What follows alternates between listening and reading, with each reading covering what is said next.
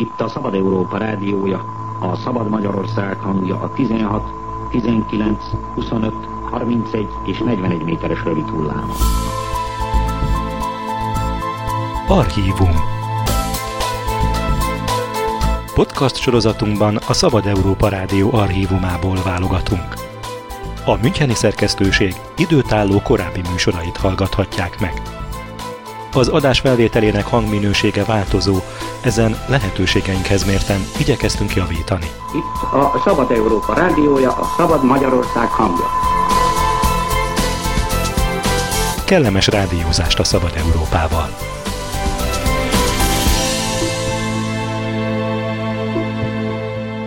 Száz éve, 1922. február 10-én született Gönc Árpád, író, műfordító, ellenzéki aktivista.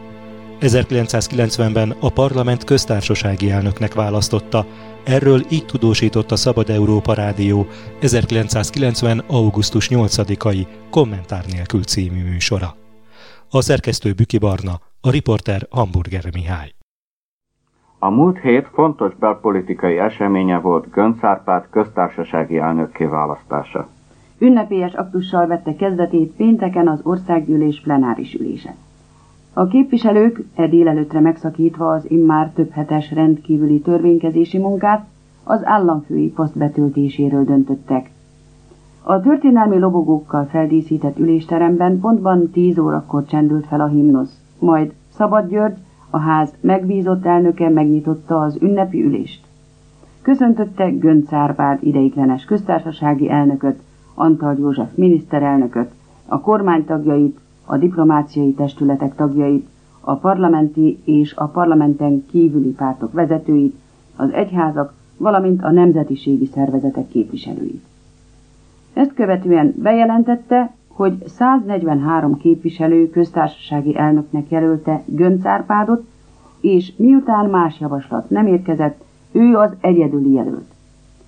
Mivel az alkotmány rendelkezése szerint a köztársasági elnököt titkos szavazással és kétharmados többséggel választják, Szabad György szünetet rendelt el, hogy a képviselők leadhassák voksukat.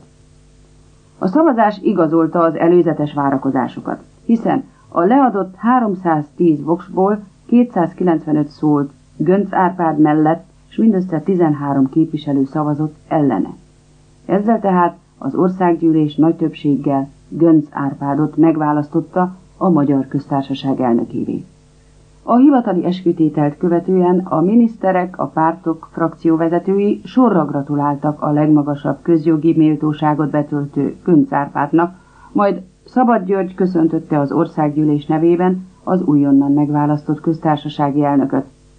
A házelnök a nagy történelmi elődök Hunyadi János, Kossuth Lajos, Tildi Zoltán példáját idézve hangsúlyozta, az országgyűlés úgy ítélte, hogy Gönc Árpádot kiváló felkészültsége, tiszta múltja, előítéletmentessége és igazságérzete alkalmassá teszi az államfői tiszt betöltésére, s arra, hogy méltó utóda legyen a korábban ezt a posztot betöltő államférfiaknak.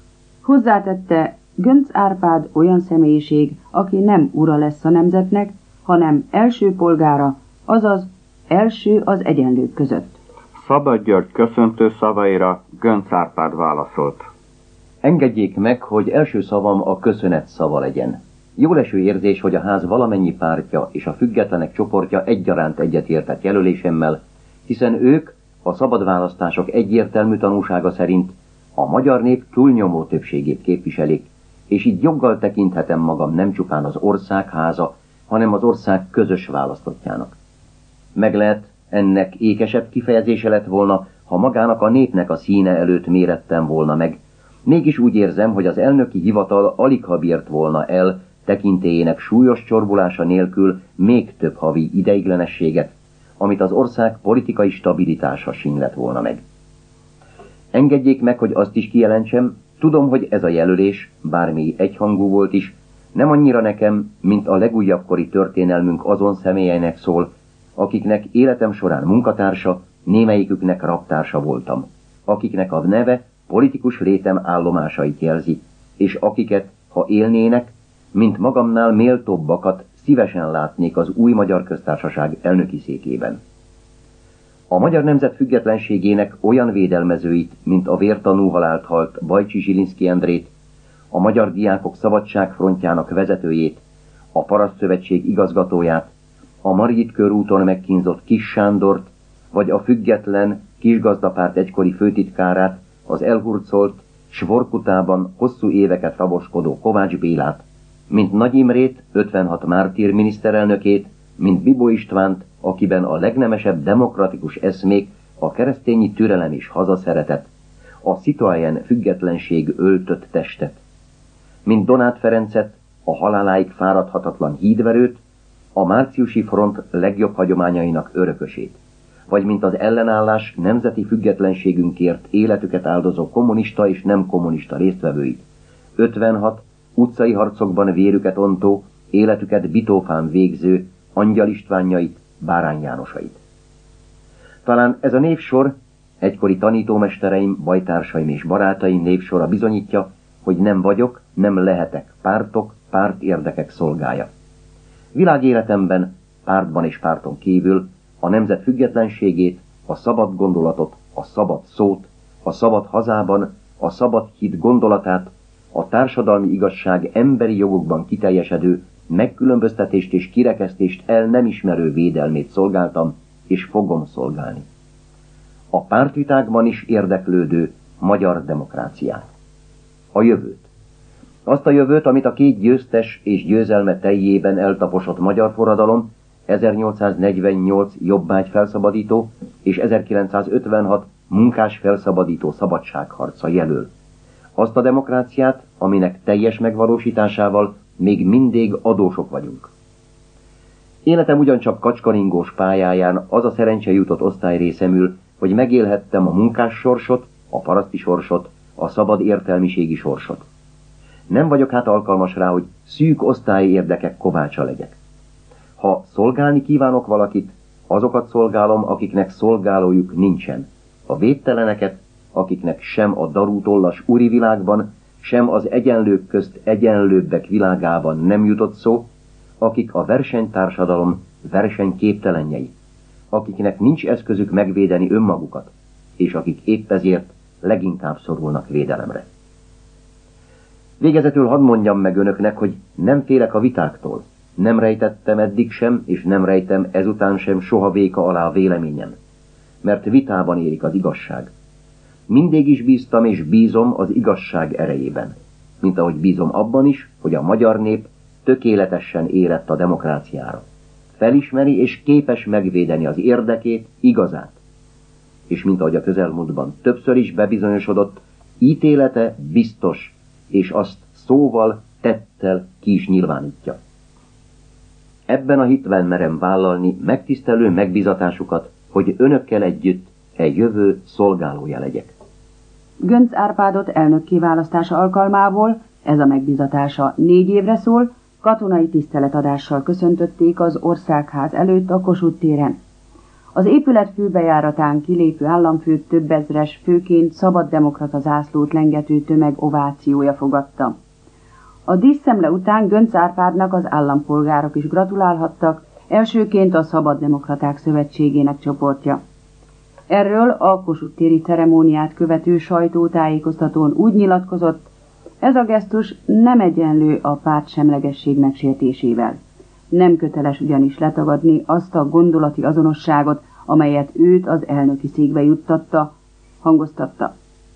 A pártsemlegesség nem azt jelenti, hogy holnaptól egyet kell értenie a fidesz is, a független kisgazdapárttal is, a Magyar Szocialista Párttal is, de nem kizárt, hogy ez is előfordulhat, tette hozzá. A sajtótájékoztatón a kérdésekre elhangzott válaszaiból egyébként fáradtsága ellenére is sugárzott a Gönc Árpád egyéniségéből fakadó derű, optimizmus és közvetlenség. Ne kérdezzék, hogy érzem magam, mert nem tudom, mondta, amikor megérkezett a sajtótájékoztató színhelyére. Meg vagyok hatva, tele vagyok szorongással, büszke vagyok. Két alkalommal is kitért arra, túlságosan sokat emlegetik, a sajtó is, hogy ő egy erős parlament mellett gyenge köztársasági elnök. Hite, meggyőződése szerint pontosan annyi hatalma lesz, amennyit a társadalomtól kap. A Kossuth fogadtatáson érezte, hogy van hatalma, amely az emberek szeretetéből fakad. E hatalom révén pedig elérheti mindazt, amire e társadalom nyomása készteti. Nem az a feladata, de nem is képes rá, hogy céljai érdekében felhasználja az egyes pártokat, hanem az, hogy megpróbálja befolyásolni a politikai folyamat stílusát. Az, hogy rajta keresztül azok is hallathassák hangjukat, akiknek erre másként nincs módjuk. Utalva a beszédében kifejtettekre hangsúlyozta, véleménye szerint a társadalomnak akkor lesz holnap képe, ha megindul a felemelkedés folyamata, ha felszabadul a felszín alatt feszülő energiák egy része. Tapasztalatai szerint az emberek tudják, mit s hogyan akarnak tenni. Ez a nép felnőtt, külön-külön is tisztában van mindenki a saját érdekével, és ez kiderül minden kollektív politikai megnyilvánulástól. Mindezek alapján a várva várt jövő akkor érhető el, ha az emberek maguk veszik kezükbe sorsuk irányítását. Ebből a szempontból sokat vár a helyhatósági választásoktól. És ha a gazdaság szerkezete a helyi kezdeményezéseknek is lehetőséget adva, azokat támogatva alakul át. Ezzel összefüggésben mondotta el, két csodát már látott Magyarországon. Az elsőt 1944-ben a Nemzeti Bizottságok, a másodikat 1956-ban a munkástanácsok működése révén. A harmadik csoda véleménye szerint az őszi helyhatósági választások után következhet be. A Szabad Európa Rádió 1990. augusztus 8-ai Kommentár nélkül című műsorának részletét hallották. A szerkesztő Büki Barna, a riporter Hamburger Mihály volt.